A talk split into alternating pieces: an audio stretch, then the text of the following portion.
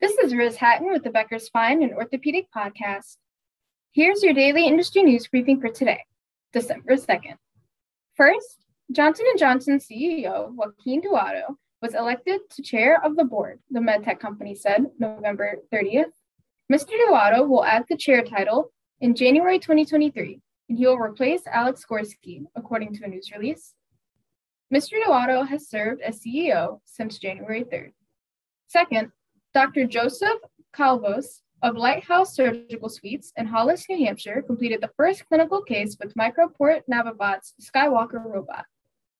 The debut case was completed November 22nd, MicroPort Orthopedics said in a December 1st news release.